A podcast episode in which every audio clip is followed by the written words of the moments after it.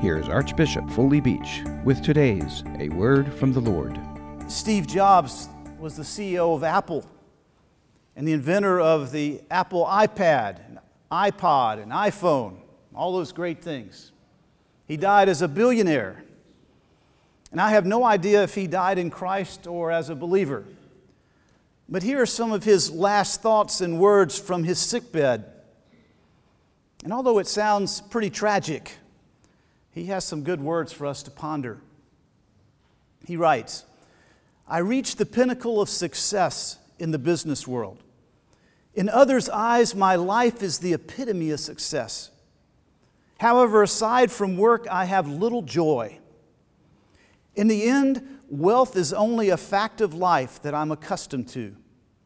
At this moment, lying sick in bed and recalling my life, I realize that all the recognition and my wealth has paled and become meaningless in the face of my impending death. You can employ someone to drive the car for you and make money for you, but you cannot have someone bear a sickness for you.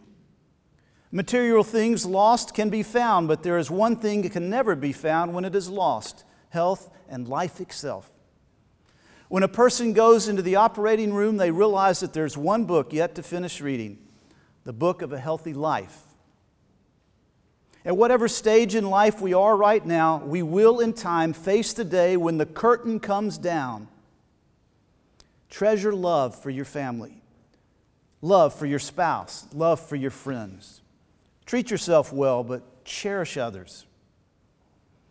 And I, he says something here which I think all us modern Americans need to hear.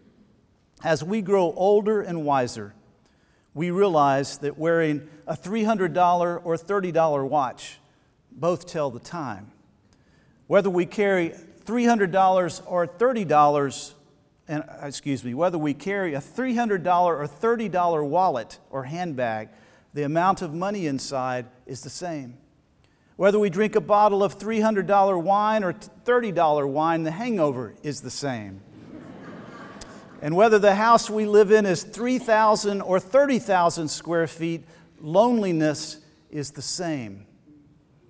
Whether we fly in first class or economy class, if the plane goes down, we go down with it. Death, death, death. It's all around us. But Jesus Christ offers another way. I am the resurrection and the life. Whoever believes in me, even though he die, yet he shall live. For more information from A Word from the Lord, visit awftl.org.